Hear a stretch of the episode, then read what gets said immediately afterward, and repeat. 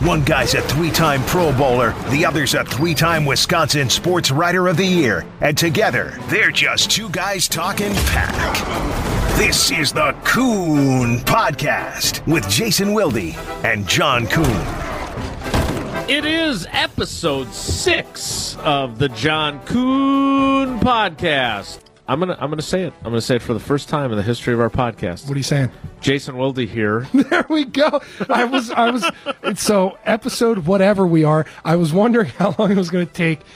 You just come on and you just say my name every time. It's it's just Awkward. It's That's a what little, I do. It's it's a little awkward, but you are good at being awkward. You're great at it.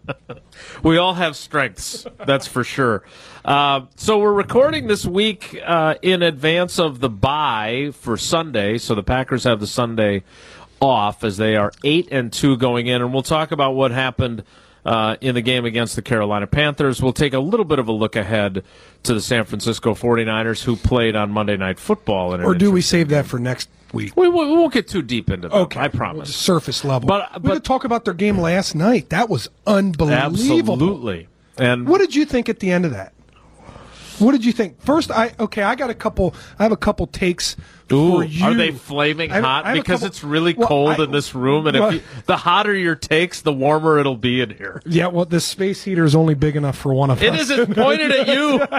I've got icicles on my nose, and you're like, "Oh, I got my T-shirt on. I feel very warm." Um, I, I want to know. I want to know what you thought. Did you think either one of those teams looked looked imposing? I, I mean, I, I saw those as probably two of the three biggest hurdles that the Packers may have to face here. If and when the playoff scenario comes down, it, did either one of those teams strike you as completely menacing, imposing, uh, terrifying to you? So, so Sunday night football, I had watched the Vikings and the Cowboys as I was finishing my writing from the Packers' victory over the Carolina Panthers. To me, there are five Super Bowl quality NFC teams. Two of them were on television on Monday Night Football Seattle, San Francisco. The New Orleans Saints, the Green Bay Packers, and the team that seems to be figuring it out, even though I don't think very highly of their quarterback, that makes me a little nervous, especially since the Packers have to play them at their place, mm-hmm. Is Minnesota. Yeah. So you just right now the NFC East, you could kick them out the door. You don't you don't care to even discuss Whether it's Philly or- or Yeah, just just I mean Philly beat us here That's without true. a cornerback. That's they true. literally signed a guy off the street with like three quarters of experience, and, And he broke up the Yes, play at the he- end. Yes. up- we we couldn't even find him on the flip card because his name wasn't on there. But so you're just dismissing. Well, I'm just saying that uh, for both with that run game, they got two guys. They do. that run very, very well. So, uh, though the the A- NFC East team, whoever comes out of there, I think. You know my theory on NFL teams, right? We've talked about this when you filled in on Wilde and Tausch, right? Everyone is flawed.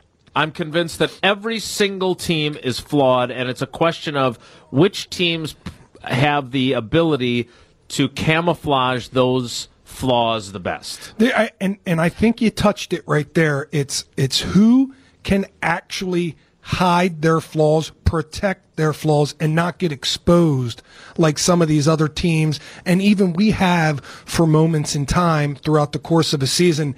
Those are the teams that that end up looking dominant that finish with 12 13 14 wins and and cruise to a first round bye and and and, and even further. But I want to go back to my original question. So, mm-hmm. With the 49ers and the Seahawks, and the Seahawks always just because the history that I have with them and the Packers have with them, I always just, and, and as long as Russell Wilson plays for them, I will have this same feeling about the Seahawks. And then the 49ers, because they were undefeated and they were just smoking some teams there for a couple weeks. I, I was curious, really uh, curious to watch this game. And I watched it and I thought, You're not scared. Oh boy, no. Now, now They're both good. Now, now I'm not saying. I'm just saying this isn't. I, I'm not worried. Well, I mean, they're they're a tough team. It's going to be a tough game, especially the 49ers on the road and the Seahawks. If we would have to play them in the playoffs on the road, yeah, those are tough atmospheres, which makes the game so much more difficult. But n- neither team did I look at and I say, oh well, they're just stacked, loaded from top to bottom. Like they, they do have some spots. and they both turned the ball over last night. Um, I, I, I look at those five teams that I mentioned, and Philly and Dallas are both five and four. They're going. They're both in a spot where they're not playing their best, and they could peak at the right time and They change both have my tough, opinion about. and they have tough schedules coming Right. down the stretch. They might finish it. A winner in that division might be eight and eight. So the way I look at those other teams that I mentioned are they all have shortcomings that are pretty significant, right? I mean, whether you feel good about Dalvin Cook and the weapons that the Vikings have, you still have apprehension if you're a Vikings fan about whether Kirk Cousins can get it done in the clutch. Even though the last four or five games he's thrown 15 touchdowns and one interception. Yes, I still think in clutch situations, Vikings fans are scared. No, I, it, I? I agree too because it, on, on the outside you would say going down to Dallas Sunday night football, beating them, you know, in a tough, uh, hard fought game the way that they did, you know, super impressive win for Kirk Cousins. But then I thought, you know, Dallas Dallas didn't really play us too well when we went down there and played them. Right. You know, we were beating them thirty-one to three. So I, it, it can happen. I, I get. I just think Dallas is not the team that we agree. So I agree. We're we're in agreement here. There's about five teams really in the mix here. And heck, if one of those two teams gets hot at the right time, maybe they are too. But they got to get in first. So. So going back to this, going back to my first question, were you really scared about either of those two teams? Probably, you know, yeah, they're good, but no, well, I'm not scared. What do you make of what Kyle Shanahan did at the end of that game? to have the ball with under two minutes left and you, you, ran 25 seconds off the clock and gave it back to Russell Wilson, Right. who has more fourth quarter comebacks than anybody. Right. Yeah. I look. I think he's a really good coach. Um, I don't think that that was his finest hour. Well, it's it's not his worst either because his worst was in the Super Bowl when they were up 28 to 3. Right, and as he the offensive coordinator And he, ke- in- and he kept Atlanta. throwing the ball. Right. Matt Ryan fumble, Matt Ryan sack, knocked out of field goal range. So he's has a he has a propensity to do some of these things, and it's what makes him great because he's unpredictable as a play caller. Coaches will tell you around the league he he you can't get a beat on him, Right. But the fact that you can't get a beat on him, he, I mean, he goes completely outside the rules of the game sometimes on how you should negotiate game situations. So let me ask you this then. Before I we talk, and I would have played for the tie. I, I, I would have I, not not played for the tie, but I at least would have ran a draw or a screen on Right. first down, get that clock rolling, then try to hit something short across the middle to get a first down. Then I'm going to try and hurry up and get my offense moving. right. But I know in the back of my head, the trump card is we are two games up on our on our principal division rival right now for this division uh, championship. If we lose to them, we lose and they win. It's not just you know a tie. You can just throw that game out the window because they tied each other. Right. But if you lose this, you lose and they win. So Right. it's it's a double whammy. You're right. That that to me was just boy, even with the missed field goal and everything else, they just they had a chance to just keep it the way it was and they didn't. So I don't know. I, I just those those are I, I just thought the game was extremely interesting and, and fun to watch. So I'm intrigued by how players, and you spent over a decade in the NFL being a player, so your experience spans maybe what would appear to me to be a shift in mentality toward aggressiveness. Matt LaFleur, for example, at the end of the first half against Carolina, decides we've got one play with two, three seconds left on the clock. I'm not going to take the field goal. We're going to try and score the touchdown here. That doesn't work as Jamaal Williams gets blown up after the the I think David Bakhtiari misses his assignment on that block. Gerald McCoy is a scary He's a man, very good still, player. isn't he? He's a, still a scary man. Seeing him on field level, he is a giant. He is a giant. So they they go with the aggressive approach there. Um, you're talking about Kyle Loved it. Shanahan. See, and that's what I want to ask you about is because for me and maybe for Mike McCarthy, who you played for for a long time, you know, he had some aggressive moments, you know, onside kicks when you're not expecting them and that kind of thing. But he was take the points, right? I mean, Yeah. that was his mentality, and, that's I, different. And I have no problem guys. with that mentality either. But know. I, I, will tell you a couple things behind this. Uh, Matt Lafleur going for it there with one play, right before halftime with nothing guaranteed. I liked it for a couple reasons. Number one, you, you, your team has had a pretty nice trajectory to this point in the season. And, and things have been have been going pretty well. And his message last week going into the bye was not rest off of what you have done and what you have accomplished so far. His message was empty the tank. That's literally his message for last week. Empty the tank. And if you're going to ask your players to go out there and leave everything on the field for one game before the bye week so they can have two weeks to recover and every, you know, you're setting it up for this grand, th- then, then you yourself have to empty the tank Yeah. and you yourself have to be aggressive and you yourself have to show that you're confident and you have faith in them to pick up one yard on one play. And what makes this even more is it's, it's not like it was, it's not like he was really even taking a chance. It, it failed it, and the execution was not there and it did fail. But do the homework. Carolina's rush defense is porous is. at best. So this was actually uh, uh, an educated move. This was a thought out move, and this was also a move that was meant to send a message to your team that we are going to be like this. We are going to be the bullies of the NFC this year. Do players take that? Absolutely. What does it mean to them? Absolutely. They they know right now that their coach is in their corner, that they believe he's going to kick, you know, tail and and and talk trash and and and he's just, they're going to play with that mentality. So their players are going to mimic their coach's mentality. And if that's his message that we're going to be the bully and we're going to do things, you know, a little bit reckless at times so that we can push people around, I, I think the players are going to do that as well. Now, if this was the NFC Championship and there's points there, I, I want you to take the points. Okay. But at this point in time in the season, with everything else the way that it's going, I, I liked it. Okay. I, I really, really liked it. And so, because here's my thing: when it comes to fans or players, we see it all the time, right?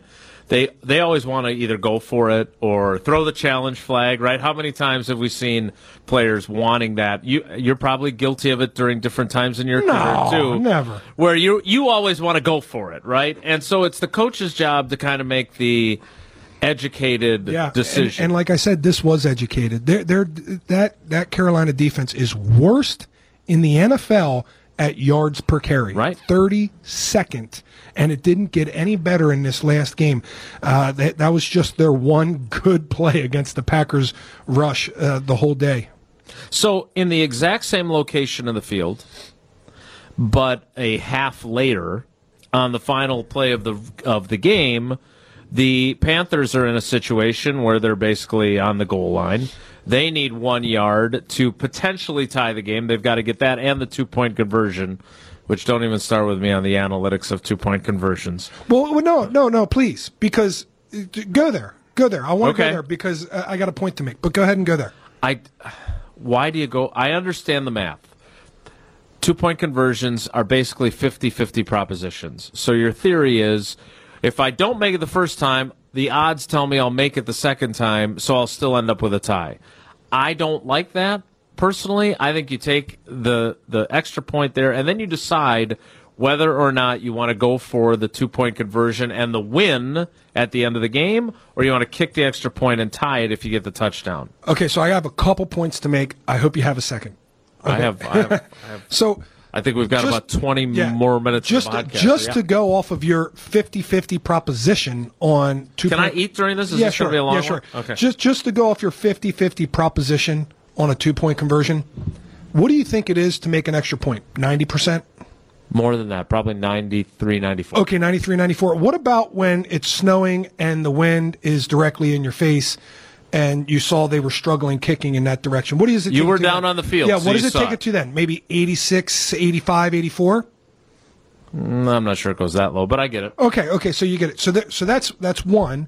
And number 2, if you feel good about your play, if you feel like you've done your due diligence and you have one really really or maybe two really really great two-point plays for that defense, how is that decision any different than Matt LaFleur's decision? I don't like either first one of them, though. It's You the- like both. Yes, it's the exact same. It's telling your team, hey, we're coming here to win. We're coming here to take the points. We're coming here to do it, you know, emphatically. And here's the deal. It's it's mathematically it's literally the same thing. Matt chose to dismiss the opportunity at three points for the opportunity for six points. Ron Rivera dismissed the opportunity for one point for the opportunity for two points. Literally, they are taking a chance. And they both got zero. Points, and they both got zero. So that goes to show you. But I, I, I love that too. Okay. Because he's telling his team, hey, you know, we don't just game plan two point plays just in case we get stuck at the end of the game and have to get one. We game plan two point plays because we think you guys can get two yards with this stuff. So, looking back then on your career, I would have turned down your mic if you needed me to. Sorry about that. I've got that kind of capability. I asked if you had a minute. so you guys play a playoff game in Arizona. Not the 09 one, which was an, um, one of the greatest back and forth games I've ever seen. Yeah. But the 2015 one. Which was pretty darn great as well. Which you're down to, you know, you lose Davante Adams during the week mm-hmm. before that game. Uh, Randall Cobb punctures his lung during the game. Uh, Jordy Nelson, by the way, lost for the season in August.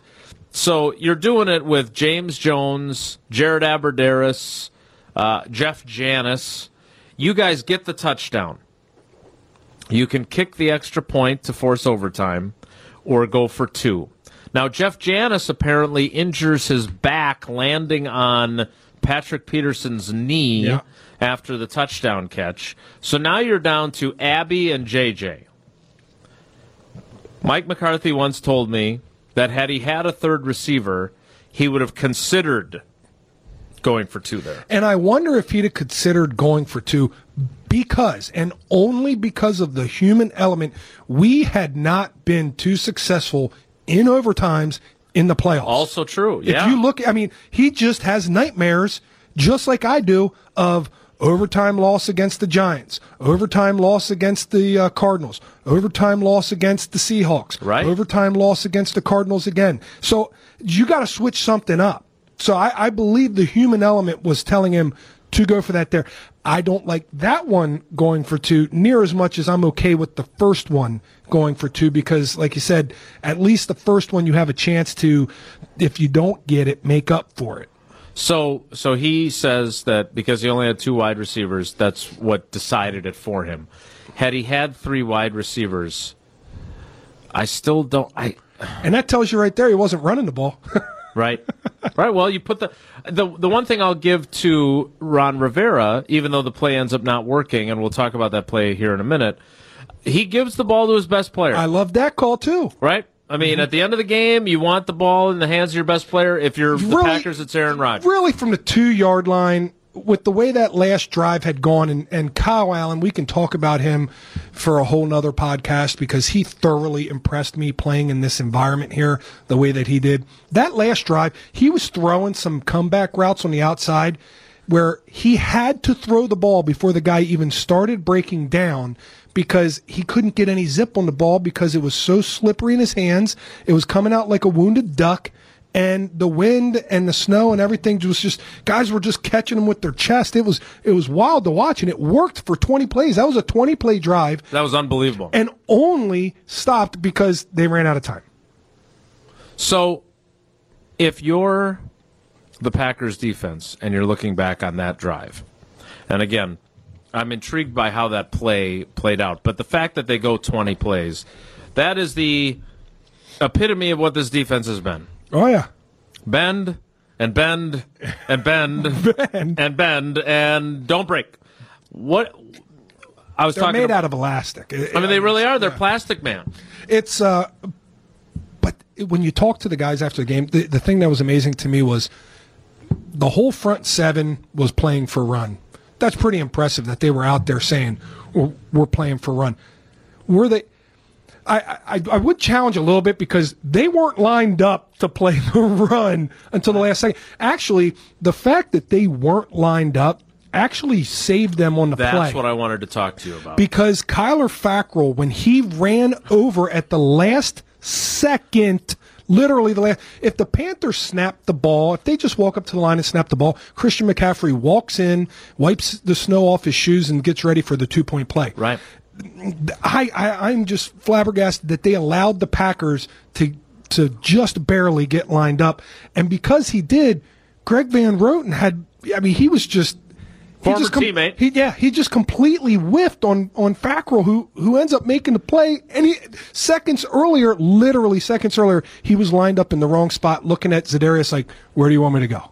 Right? I mean, he goes from potentially being the GOAT because he's not in the right spot. Is that the greatest of all time? No, that's the you screwed this up. Oh, You're that's the loser that ruined Listen, it, GOAT. We don't use that goat anymore. Now we use the the goat to mean greatest of all time. You only use goat when you mean greatest now, and then but then you you overuse it. So you everybody's the goat now. Yeah. So now we have all kinds of goats, but they're only good goats. We don't have bad goats anymore. I want to do GOAT yoga.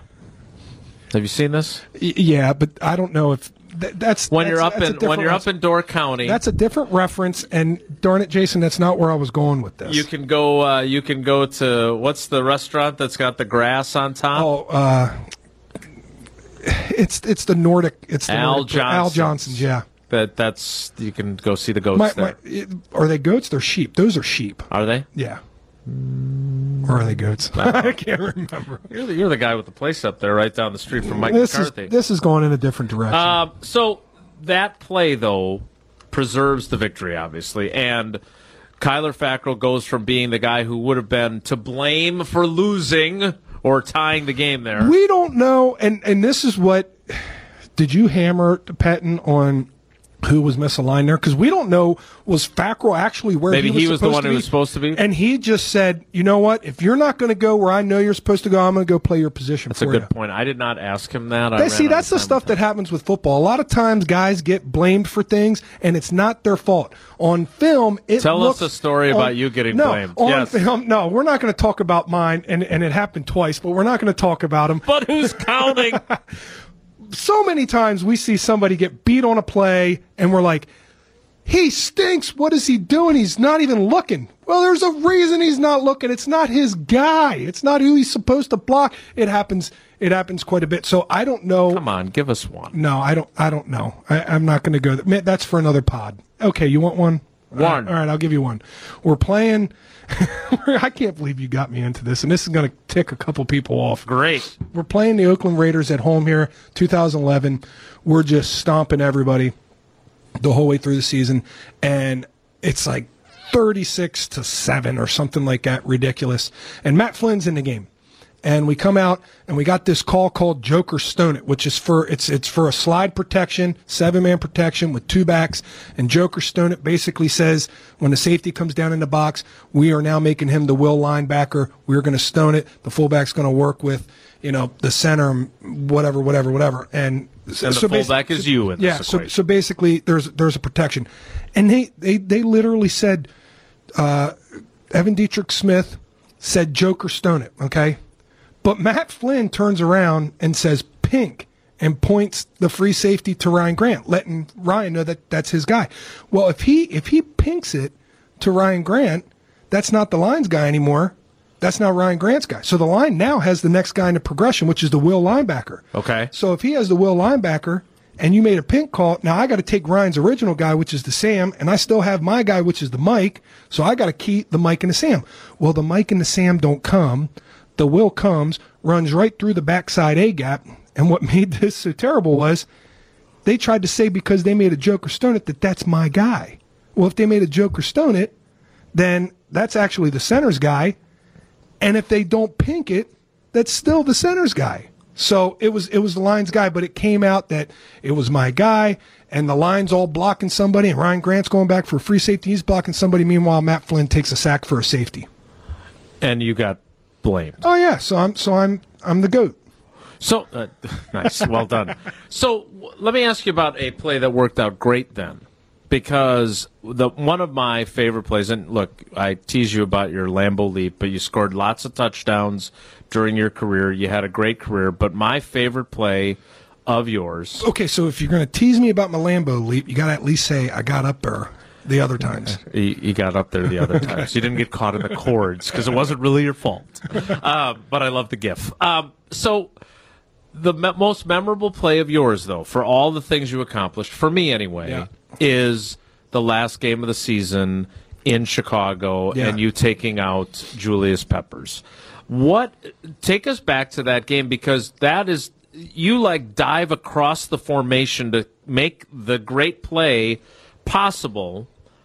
Is that supposed to be your guy? Is that like how did you manage to do that? Because that is the most un that is the classic example of unsung fullback saving the day for the glorious play that results. Well, there's there's an extremely extremely long uh, explanation to this. I, I, will abbreviate it abbreviate it the best that I can. Basically, they've been running a blitz against us all game, and it's been kind of getting us. And we made some adjustments. So when we came to the line, I made the adjustment based off the blitz that they had been showing us. That was not the blitz that they ran. They ran something different. So I made a bad call. The line stuck with it. Um, Evan and TJ, thank goodness they had they were able to block three guys, just the two of them. They kind of zoned it off. And, okay. And, and, and I knew if I made this call and I was wrong, I was going to have to get the safety on the backside who was in the the the B gap.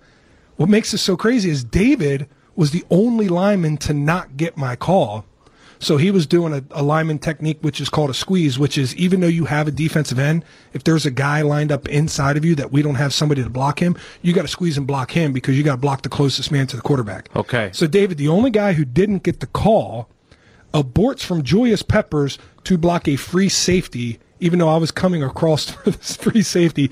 So I kind of had my vision over there. And then there's this term that we made. It was called pepper scan. It was basically anytime your guy doesn't come on a strong side and we make a blitz or we or we make an adjustment or we make a check, you got to peek the backside. And more times than not, you know, they called it that because Julius Peppers, Julius Peppers was the was most there. feared backside rusher in, in all of the league. So so yeah, it just kind of worked like that, and I got really, really lucky to to dive across and get his legs down, and Aaron got out and and ran. But that was that was one of those instances where we were not doing what we were coached to do. We actually right. went completely off script, and it worked. That's the crazy thing, though, about but that's, your but that's, game. But that's what I yeah, and that's what makes football so great, and that's what I think happened on that last play. The Packers were not were not lined up right the line of scrimmage for the longest time. And who knows if Kyler Fackrell even got into position where he was supposed to be. I, I mean, I don't know. Is, is Kyler Fackrell rushing from a one technique? Because that's where he ended up. And normally that's a big guy on Right. a two yard line. Where maybe one of the Smiths is supposed to be the guy there, and he was actually in the right spot to Yeah. begin with. Yeah. and that other guy didn't move. Well, it was it was a huge, huge play. The Packers improved to eight and two as a result of it. How do you feel about where this team is at overall? We talked a little bit at the beginning of the podcast about you know which teams do you fear. I don't know if with the explosive plays the defense is giving up and the the struggles against the run, if other teams are looking at the Packers going, well, I'm not really that afraid of them either. I'm afraid of Aaron Rodgers maybe, or I'm afraid of Aaron Jones, but I don't know if there's that same fear. Just like we don't see that fear about the Seahawks or the 49ers. You, you know what's crazy is I, I don't. You can't take anything away from this Green Bay Packer team that is at eight and two, but w- when you look at them, they, they didn't hide their warts for the first ten weeks. Like, Right. we we know where they're lacking Right. at times, and and teams are definitely looking at that like. When we play the Packers, this is going to be our approach, and this is what we're going to do. Now, Green Bay is extremely successful when they follow a little bit of a checklist, and that is when they get a- turnover or two on defense, when they are able to hold teams to field goals, and when their offense protects the football and scores touchdowns on offense. Now that seems like a long checklist, Right. but so far they've done that. Right. Because they're eighth in the league in red zone, they're they're third or fourth in the league at creating turnovers, and they're third in the league in protecting the football and scoring touchdowns in the red zone when they're on offense. So they have checked those boxes Right. more times than not. If they continue to check those boxes, then they'll win. You know, I I don't see them as a team that's going to go out there and scare the uh, the pants off of whoever's coming in here that they're just going to win by by walking on the field. But they have proven that they can play this style of football with this identity, with this bend and bend a little more, but don't break mentality on defense, and then just be really efficient on offense in game situations. So the thing that makes me wonder if it's sustainable defensively, and I, I use an offensive example to show how one game in the playoffs can just go sideways on you. And I use the 2011 15 and 1 team that loses at home to the Giants, and you guys lose three fumbles on offense. And you had lost three fumbles on offense the entire yeah. year. Yeah, well, let me just. That's that's a box, right? That's one of the boxes. I and said. that's the thing is that's that it just the formula of our defense has to get takeaways, and our offense has to not turn the ball over. Look, first of all, turnovers decide a lot of games in the NFL. Yes. That's not exclusive to Yeah, the Packers. yeah. But the Packers have lost two games this year, and in both of those games, they failed to generate a takeaway. yeah. And that would seem to be the recipe that, hey, you come in, you have to face the Packers. If you don't turn the ball over, you give yourself a significantly better That's- chance and, and that's what and that's that's all I was going to say is when I go to it, I think a team with a good quarterback or at least a capable quarterback and a good run game and they don't turn the ball over, that team is going to be at the end of the game neck and neck with the Packers. Right. That's that's that's the problem. That's what I that's what I fear. That's that's that's my that's what keeps me up at night when I think about the Packers playing in the playoffs. So, since it's the bye week, and we won't focus more on San Francisco other than the conversation we had about their Monday night game, take us through some of your bye weeks, both at, in terms of as a player and then what you saw coaches do during it when you came back. Let's start with that because we know, you know, we just talked to the coaches, uh, the assistant coaches in the hallway uh, a little bit earlier today those guys are doing the self scout thing. Mike McCarthy used to call it across the hall. Um, they're spending several days here on that before they get their time off. When you guys would come back as players off of the bye, rested and rejuvenated and hopefully a little bit healthier, what would the coaches have waiting for you? Well, normally you'd have a first thoughts kind of practice. They would share sometimes, not even all the time. They would share some of the self scout information that they that they gathered and that they received. Them. So people are probably out there. What's self scout? Well, self scout is not offensive coaches. True self scout is not offensive coaches looking at offensive film saying, "Hey, we got these tendencies." The true the true self scout is when our defensive coaches look at our offense, watch the TV copy, get our calls, get our points, get some of our signals, and they create a game plan for our offense. Oh, wow. And then our defense or our offense does the same thing, watches our defensive film, gets our calls, gets our read, gets our tendencies, and creates an offensive game plan for our defense. Now, a little bit of that gets tweaked and adjusted because you got to do what you're good at. So that's that's null and void based off of your offense and your defense.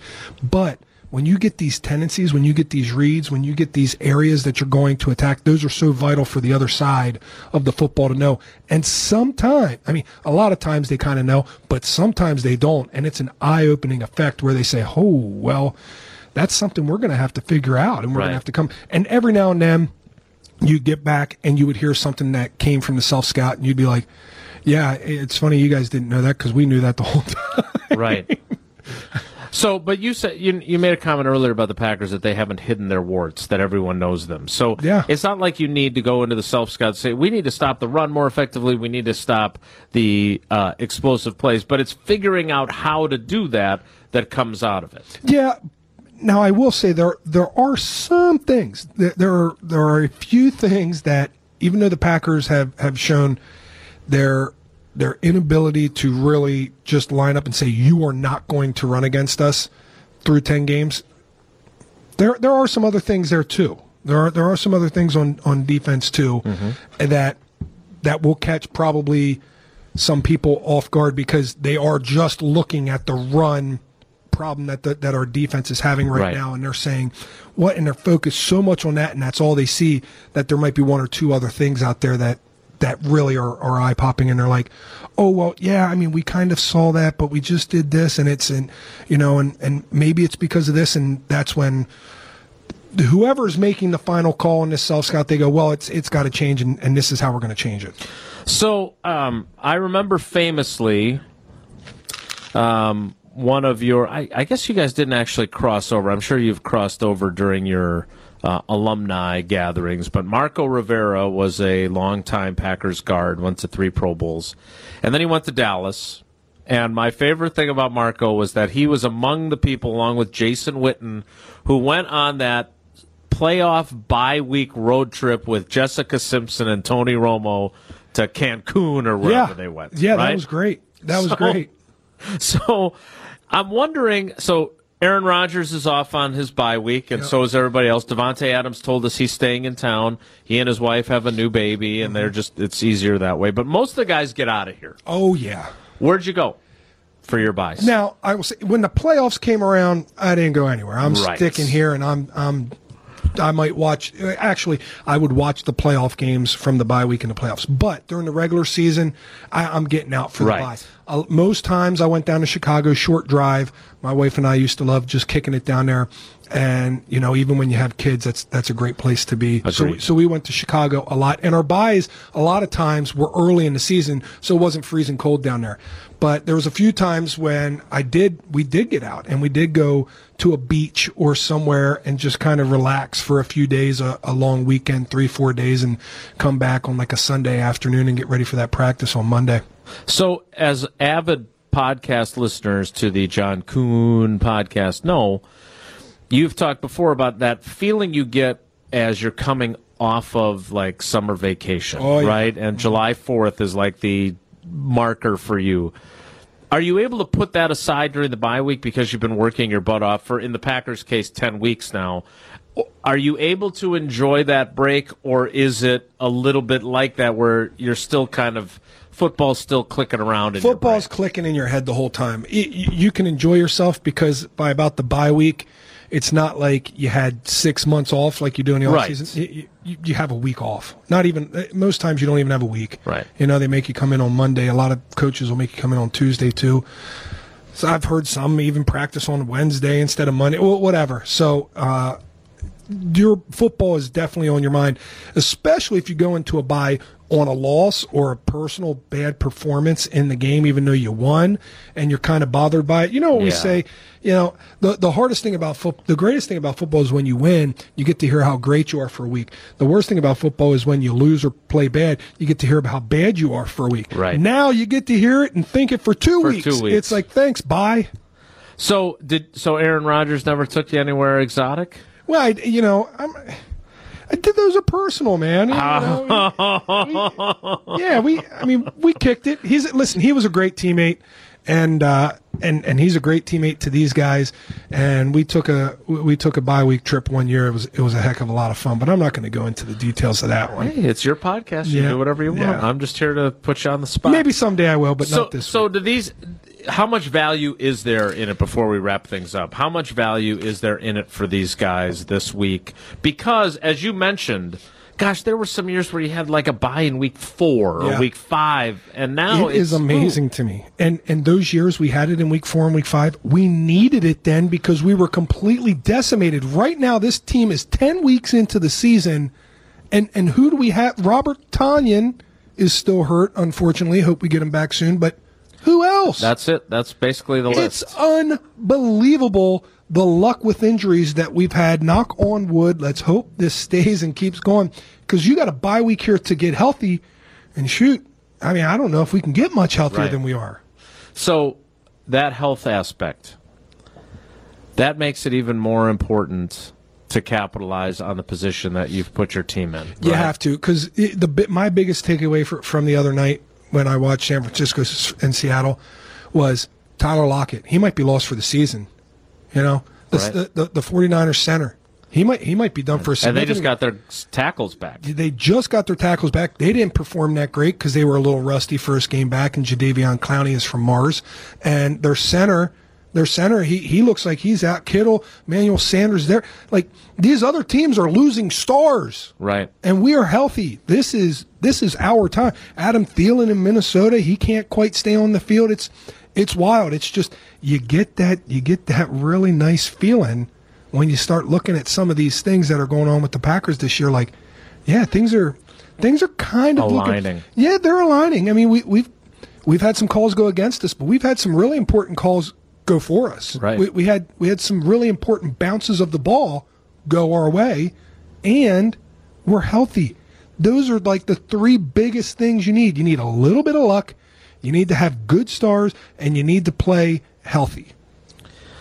Well, it's the bye week, but it's not the bye week for the John Kuhn podcast. No, we still we still bring this baby out. We will do it again next week as we will focus more on the 49ers as the Packers get ready. Uh, as we're recording this uh, on Tuesday afternoon, they have not yet announced whether that game will be flexed to Sunday night.